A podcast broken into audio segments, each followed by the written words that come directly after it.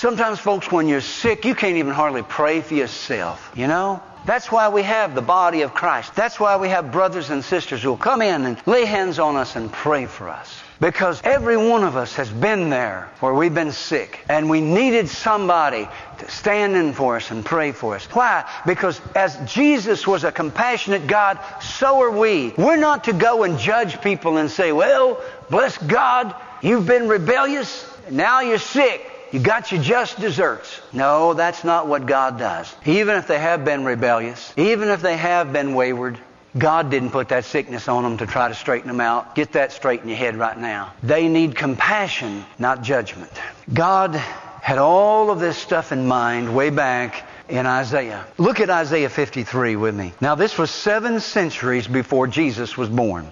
Seven centuries before the New Testament era. Look what God said in the book of Isaiah, chapter 53. Many of you have read it before. Oftentimes it's read, but there's a little part in it that I think is missed that I think we need to look at this morning. Look at Isaiah 53 with me this morning, please, and let's read in verse number 4. Actually, let's, let's just, uh, let's back up to verse number 3. He is despised and rejected of men, a man of sorrows and acquainted with grief. And we hid, as it were, our faces from him he was despised, and we esteemed him not. Surely he hath borne our griefs and carried our sorrows, yet we did esteem him stricken, smitten of God, and afflicted. But he was wounded for our transgressions, he was bruised for our iniquities. The chastisement of our peace was upon him, and with his stripes we are healed. All we like sheep have gone astray. We have turned every one to his own way, and the Lord hath laid on him the the iniquity of us all. That is a prophecy of Jesus Christ, seven centuries before he came to Jerusalem, to Galilee. And it says specifically that he would take our infirmities. Did you notice that?